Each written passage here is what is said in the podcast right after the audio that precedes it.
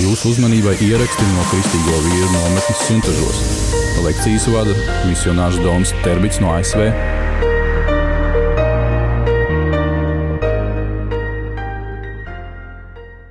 Es gribētu par desmito tiesu paturpināt. Ir z- zināmi cilvēki, kuri tieši tā domā, viņi atdod un pēc tam sēž un gaida, kad tad būs tā nauda. Kur ir tā robeža, lai nesanāktu tā, ka nu, tu atdod naudu un pēc tam eh, nesamaksā rēķinus, vēl kaut ko parādus un gaidi no dieva? We give to get to give. E, Tātad mēs dodam, lai saņemtu, e, lai varētu atkal dot. Tithing is not a slot machine where you put money in and you crank Tātad the e, handle. tā- tā- tā- tās desmitās tiesas došana tas nav tā kā tas e, laimēšanas aprāts, kurā mēs iemetam kaut ko un- un tad ar cerību vienkārši, ka dabūsim It's, vairāk. it's not the lottery, Tā nav loterija. and we don't want to give so we can we can have more money. Un mums na, mēs nedrīkstam dot, tāpēc, lai vienkārši mums būtu vairāk naudas. We give normally because God's put it on our hearts to give. E, Mēs dodam, tāpēc, ka Dievs e, m, e, ir ielicis to mūsu sirdīs. Viņš grib, lai mēs dodam. We tithe to the church, ten percent of our money. Mēs tā tad dodam baznīcai desmito tiesu. But then God said, you know, that we need to have offerings also. Eh, Bet tad Dievs teica, ka mums vajag arī vēl ziedojumus pa, paralēli tam So veikt. it's it's good to be inspired to give money beyond your tithe. Un ir ļoti labi būt iedvesmotam un dot uh, vairāk naudas, prom, vairāk nekā tos 10%. But we don't give away money that we can't afford to give away. Bet mēs nedodam prom naudu, ko mēs nevaram atļauties. There needs to be a, a- you need to be a good bookkeeper. You need to get a good balance. Tātad tev ir jābūt labam grāmatvedim, tev ir jāspēj nu, noteikt to līdzsvaru. And there's much more that God's going to bless you, not just because you gave money, but because you gave it with the right heart, the right faith. There's lots of other elements involved in making you get you blessed financially. Tātad mm, Dievs to nesvētīs vienkārši tāpēc, ka tu devi pareizo naudas daudzumu prom, bet uh, tur ir daudz citu elementu iesaistīti, uh, ka tu to darīji ar pareizo motivāciju, uh, kas bija tavā sirdī, ka tu to darīji, un tad daudz elementu. When I gave that thousand dollars away, expecting ten thousand back, that was I was inspired to do that. That wasn't some that wasn't a mathematical trick I did on God.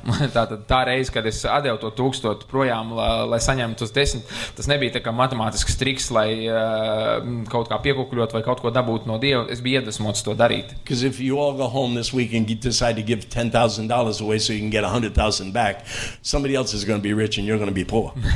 ja jūs tagad vienkārši atgriezīsieties no šīs nometnes, aiziet mājās, dabūsiet kaut kur desmit tūkstošus un atdosiet viņus prom uh, ar cerību, ka jūs dabūsiet simts tūkstošus. Vienkārši kāds cits būs bagāts un jūs būsiet nabagi. so there's more involved than just giving ten percent of your money. Tātad tur iesaistīsiet kaut kas daudz vairāk nekā vienkārši atdot 10% savas naudas. We give our money, we give our time, we give ourselves to Jesus, Mēs dodam savu naudu, mēs dodam savu laiku, mēs dodam sevi paši, atdodam jēzumu. and we don't make an idol out of our money, and we don't make an idol of our giving either. Un tā tad mēs nepadarām par elku ne mūsu naudu, bet mēs nepadarām arī pašu došanu par elku. Some people have a gift of giving. Uh, ir cilvēkam ir dāvana dot. That's one of the gifts of the Holy Spirit. Tas ir viena vien no svētā gara dāvanām. Generosity. Some people make lots of money and give lots and lots of money away. Un Ir tādi cilvēki, kur nopelna ļoti daudz naudas, un, un tāpat tām ļoti daudz naudas dod prom. I, I, I with the men of St. Joseph, I've never asked for dues, never asked for money at all. Uh, Tātad svētā Jāzepa vīros es nekad neprasi, neesmu prasījis pēc uh, In naudas. the, in the United States, I try to make it a principle I don't want any money from anybody for the men of St. Joseph. Tātad, nu, un Amerikas Savienotajās valstīs man ir princips, ka es negribu no, vi- ne no viena nekādu naudu nu, no svētā Jāzepa vīra kustības. But we have World Youth Day that's starting up in next week and the week after in Poland. Bet tātad mums ir uh, pasaules jauniešu dienas, kas sāksies uh, tagad, bu- burtiski tepat uh, tūlīt Polijā. And we were given an opportunity, men of St. Joseph, to print some flyers and give them away in all the different languages if we wanted to. Bet mums bija radās iespēja uh, svētā jāsaka vīriem i- i- izprintēt uh, tādas flyerus, bukletiņus uh, dažādās valodās, ko uh, dot projām tur. This is a real special opportunity to do something like this. Un tā, tad, tā ir tiešām ļoti īpaša uh, iespēja izdarīt kaut ko tam We were, līdzīgu. we were told it cost about $5,000 to make this happen. Un Tādēļ mums teica, ka tas maksātu aptuveni 5000 dolārus, lai, nu, lai to izdarītu. So for the very first time, I put out an email, said, you know, we need $5,000, donate what you can. And Tad pirmo if it reizi- comes in, we're going to do this. Uh, Pirmo reizi uh, es izdarīju tādu lietu, ka es tiešām izsūtīju ēpastu apkārt, uh, lū- lūdzot pēc ziedojuma, lai mēs varētu izdarīt to. And the, the, the actual email took a long time. They finally get it out. We got it out. And uh, the money was coming in very slowly, a few hundred dollars from several people. Tā, tā, nā, nu, tas uh, beginning. Nu At the beginning, the money didn't come in very quickly. Jā, tāda nauda pārāk ātri nenāca, uh, neienāca. Tā nauda pārāk ātri. So I told the man in, in Poland that I had given him some money out of my own pocket. I said, well, just print what I gave you. I don't think we're going to get a lot of money in. Un tad es uh, sazinājos ar to vīrieti polijā, un es uh, nu, iedevu to, kas mums bija, un plus no sevis kaut ko iedevu un teicu, lai vienkārši viņš izprintē, nu, ko ir iespējams par to naudu izprintēt. Man nešķiet, ka mm, pārāk daudz naudas mums būs. So we were going to just do a small printing. But then one man in the United States, uh, that part of the United, he's very wealthy, and he just called and said, I'll give you the $5,000. Don't worry about it. Shit is yours. Un tā tad eh, vienkārši vi- eh, kāds vīrietis eh, piezvanīja un, un teica, ka viņš iedos visu to naudu, visus tos 5000. eh, So because we didn't have the money at first, the man in Poland decided he was not going to give pamphlets out, but these little cards that were less expensive. Un tā, tā kā mums sākumā nebija, eh, nebija tās naudas eh, tiem printēšanas darbiem, tad sākumā nolēmām, ka printēsim kaut kādus mazākus, eh, mazākus tā kā kartiņus, kas būtu mazāk, eh, mazāk izmaksāti. And the whole bill came to a little over Un $3,000. tātad kopējais rēķins gala beigās bija 3000 So this dolāru. man's generosity didn't cost him as much as he thought. It's, it's only going to cost him about $3,100, and we're giving away 50,000, over 50, 60,000 cards with Men of St. Joseph in several different languages. Okay. Try it on. I've got confused with the All right. numbers. He, he's, we, we, it only cost him $3,100.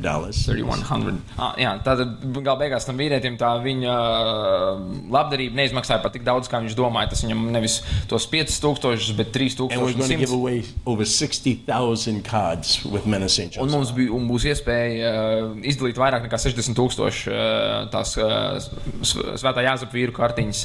So we're going to do more for less money. Tātad mēs izdarīsim vairāk par mazāk naudas. And this generous man doesn't have to spend 5,000, he only has to spend 3,000. Tātad tas uh, vīrs, devīgais vīrs, viņam nebūs jāiztērē 5000, viņš varēs iztur- iztērēt tikai 3000. When God wants something done, Kad Dievs grib kaut ko, lai kaut kas tiek izdarīts, it, it gets done. tas tiek izdarīts. And we have to trust. If mums it ir doesn't get done, jāuzticas. that's not God. Ja, ja tas netiek izdarīts, tad tā nav Dieva griba. At first, I was like disappointed we weren't going to be able to give out these cards. Tad sākumā es biju vīlies, ka mums neizdosies uh, izdalīt tās, tās um, kartiņas, Because we could have thousands of new groups start just because of those cards. jo mums tiešām tūkstošiem jaunu grupu iesāks tikai pateicoties tām kartiņām. And so- But when the money wasn't coming, I said, eh, that's God, it's okay. Un, bet, kad nauda nenāca, es teicu, jā, labi, tā, tas, tas ir ok. But one man with the gift of giving Bet viens, David eh, took viens care of the whole vīrs, thing. kuram bija dāvana, eh, šī labdarības dāvana, vienkārši iedeva visu, kas nepieciešams. Now I know this man. He's a good Christian man, and he gives away hundreds of thousands of dollars every year. Un tā tad eh, es viņu pazīstu. Tas ir labs eh, kristietis. Es pazīstu to vīru. Viņš eh, katru gadu dod simtiem tūkstošu So it was not a, dolāru. it was katru not a gadu. big deal to him, but it was a big deal to us. Tā, tā, tas, tā nebija nekas, tas nebija nekas īpašs. Tā nebija, tas nebija tāds baisais atrāvums no, no viņa, bet, bet tas bija ļoti svarīgi mums. You know, God's always going to take care of you and your works for Him. Tātad Dievs vienmēr parūpēsies par jums un par viņu darbiem pie, pie jums. And if He's not blessing you financially, Un, ja viņš jūs nesveitīja finansiāli, He wants you to change something so you get blessed. eh, viņš grib, lai jūs kaut ko izmainītu, lai jūs tiktu sveitīts. We're not always happy, and we always have some sufferings in our lives. Mēs neesam vienmēr laimīgi, mums vienmēr būs kaut kādas eh, grūtības mūsu dzīvēm. But through it all, we should have peace. Bet caur tam visam mums ir jābūt mieram. And between sex and money, those are the two things that we, we lose our peace over. Un seks un nauda tās ir tās divas lietas, par ko mēs zaudējam savu mieru. Most marriages get divorced for those two problems. Tad lielākā daļa laulību tiek šķirts viena no šo divu problēmu dēļ. So God wants to deal with both those areas in our lives. Tātad Dievs grib ē, tikt galā ar abām šīm uh, problēmām mūsu We dzīvē. need to surrender both those things over to God. Those are really important things we got to give away. Un tās ir tās divas lietas, kas mums tiešām ir, ko ir mums ļoti svarīgi dot Dievam. Once we do, Kad mēs to izdarām, you have peace that passes understanding. jums ir miers, kas pārsniedz katru saprāšanu. I mean, it was I, I owned five different businesses at one time. Tātad vienā brīdī man piederēja pieci ē, dažādi biznesi. I wasn't really really rich, but I was doing very well. Lai Es nebiju nu, tā kā ļoti, ļoti bagāts, bet nu, man- man gāja labi. But now I have ten times as much peace. I don't have to worry about any of those those things. Un, bet tagad man ir eh, desmit reizes vairāk, vairāk miera, un man nav jāuztraucās ne par vienu no tām lietām. And I'm still surviving. Un es joprojām izdzīvoju. Just look for the peace of Christ. Vienkārši meklējiet Kristus mieru, Don't look for more money. nemeklējiet vairāk naudas, Look for more Jesus. meklējiet vairāk jēzu, You know, and things will happen for you. un lietas priekš jums notiks. you know. I know tithing's very important. E, Un es zinu, ka ā, ziedošana, ā, desmitie, des, desmitā tiesa, tas ir ļoti svarīgi. Every serious Christian should tithe and pray.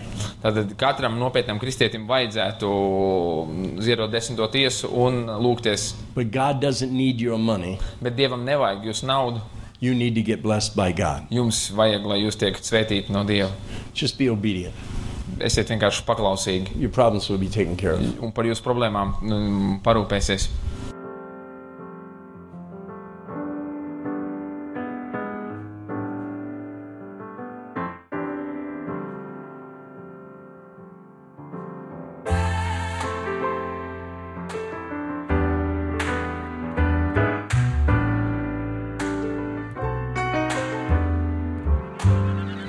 Yeah, yeah.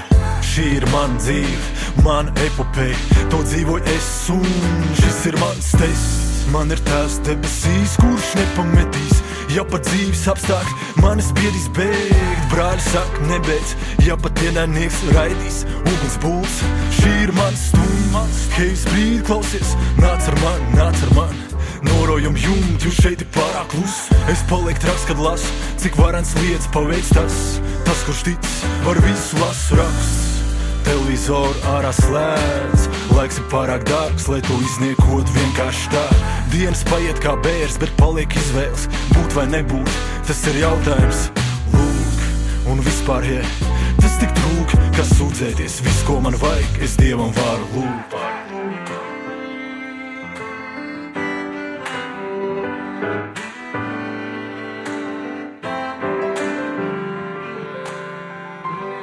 Jā. Ir vietas, kurās nav būts, mums ir desmitiem jūtas, bet lai kas arī būtu, es runāju tā, lai tu jūti. Ja citreiz paliek tev grūti šo ceļu iet, tad zini, tu vari lidot, jo Dievs tev spārns iedod.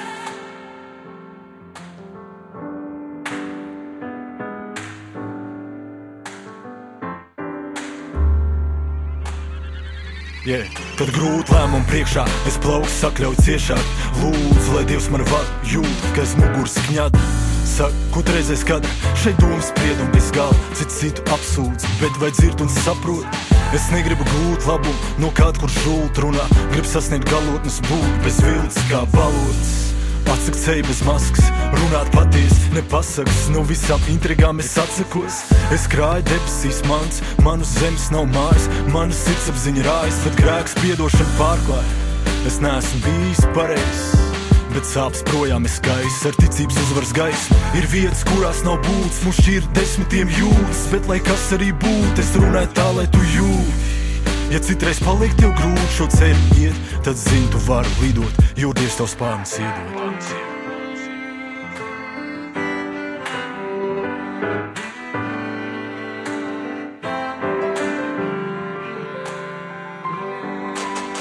Ir vietas, kurās nav būts, mums ir desmitiem jūtas, bet lai kas arī būtu, es runāju tā, lai tu jūti. Ja citreiz paliek tev grūti šo ceļu iet, tad zini, tu vari lidot, jo Dievs tev spārns iedod. Tik daudz vārdu un domu līkloči, tomēr dzīves poži, kā zvaigznes grītoši. Dzīves poži, jā, kā zvaigznes grītoši. Tic tam. Jūsu uzmanībai ieraksti no Kristīgo vīru nometnes Suntažos. Lekcijas vada misionārs Dons Terbits no ASV.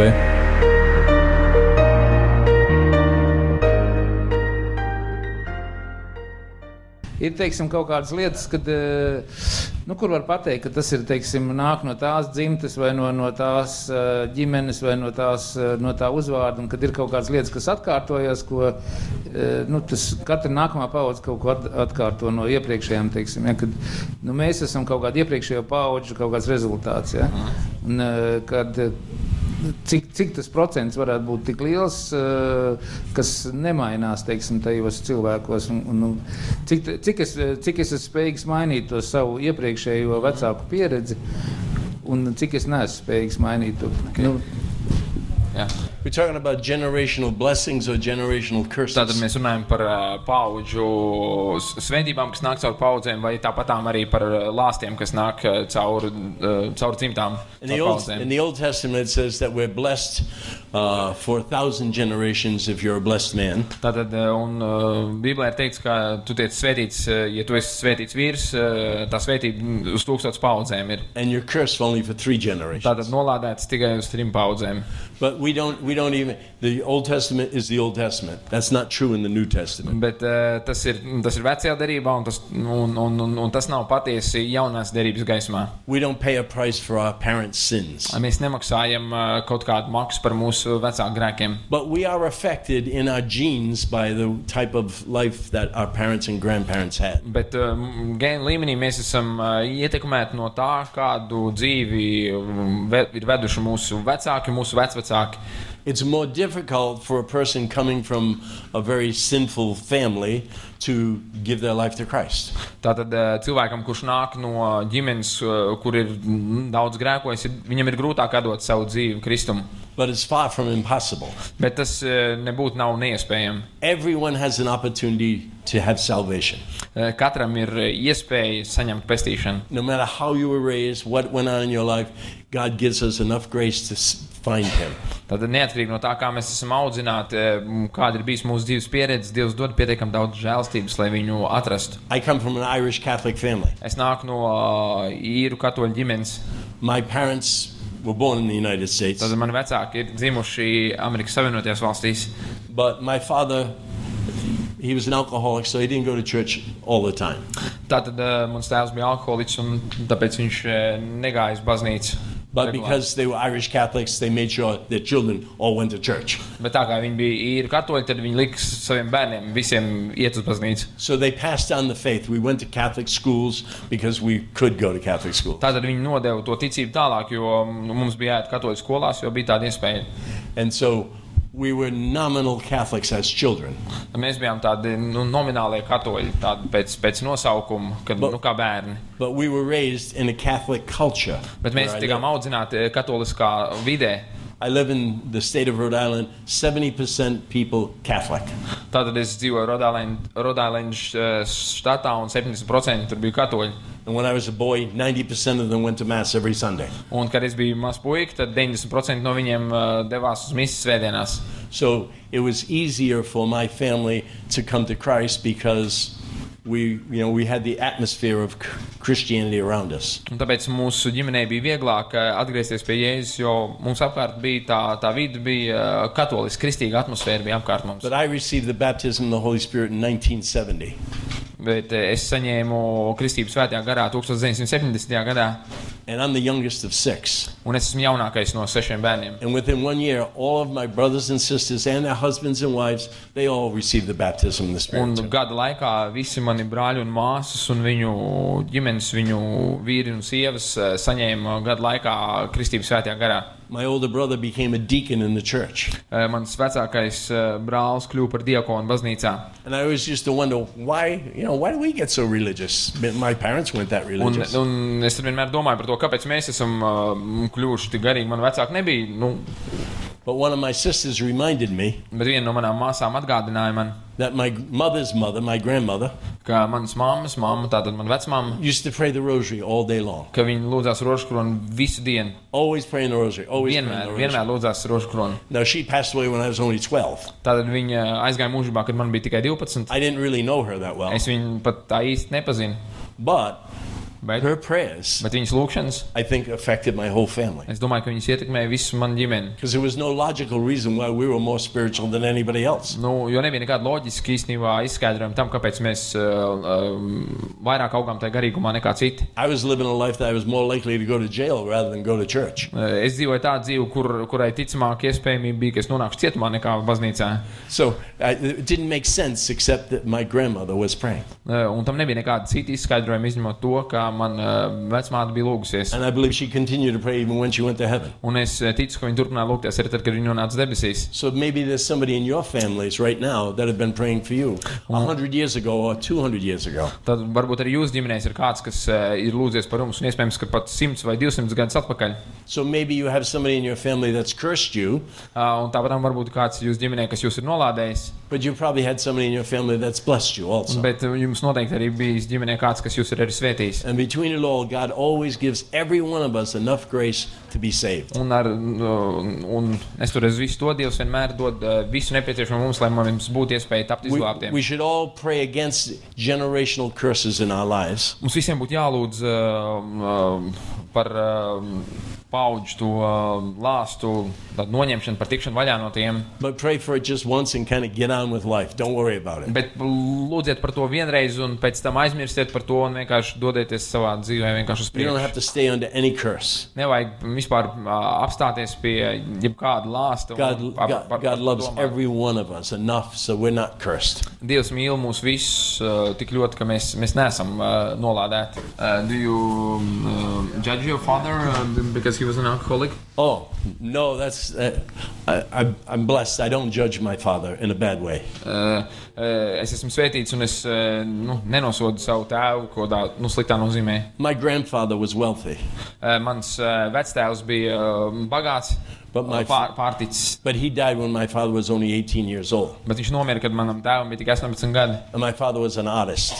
Un mans tēvs bija māksliniec- He was mākslinieks. really good at painting portraits. Viņš bija, viņam ļoti labi padavās uh, portretu gleznošana, Um, but when my grandfather died, they, don't, they didn't have a lot of money. bet, kad uh, mans vectēvs uh, nomira, viņam nebija pārāk daudz naudas. And depression came into the United States around the time my father got married. Un ap to laiku, kad mans tēvs apprecējās, tas bija tieši tas laiks, kad bija lielā depresija, And so he was very poor. un viņš bija tātad ļoti nabadzīgs. And he wanted to paint pictures. You don't make money painting pictures. Un uh, tu nevari nopelnīt naudu, gleznojot gleznas. So he ended up having to be a tr- tractor trailer driver, driving a truck. Un tad gala beigās viņam bija jābrauc ar uh, traktoru.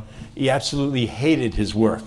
Viņš ie- pilnībā ienīda to, kas viņam bija jādara. So he would drink every night, Un viņ, tāpēc viņš dzēra katru vakaru, get up in the morning and vomit, piecēlās no rīta vēma, but go to work. bet de- devās uz darbu. He went to work every day Un katru dienu devās uz darbu. because he had six kids. He, Jo had to viņam take bija care of. seši bērni, par kuriem viņam bija jāparūpējas. he wasted his life drinking, Viņš uh, iztērēja uh, kā saka, mm, savu dzīvi, uh, dzerot, but he always went to work. bet viņš vienmēr devās uz darbu.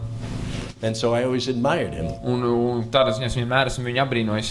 He was very unhappy for himself, Viņš bija ļoti nelaimīgs uh, priekš sevis savai dzīvei. but he wasn't a mean drunk. He was just Viņš an nebija ne- unhappy person. Viņš nebija ļauns, um, kā ļauns dzērājs. Viņš vienkārši bija nelaimīgs cilvēks. And he spoiled his life. Un viņš sabojāja savu dzīvi, But, you know, that's, that was his problem. bet tā bija viņa problēma. And my wife, my wife, my mother and him got along very well.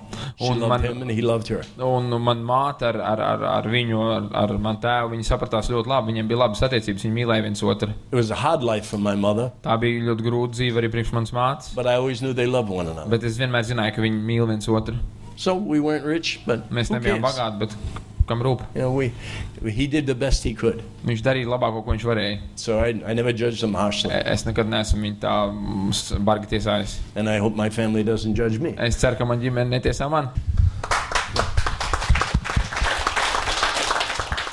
Izskanēja ieraksts no Kristīgo vīru nometnes simtažos.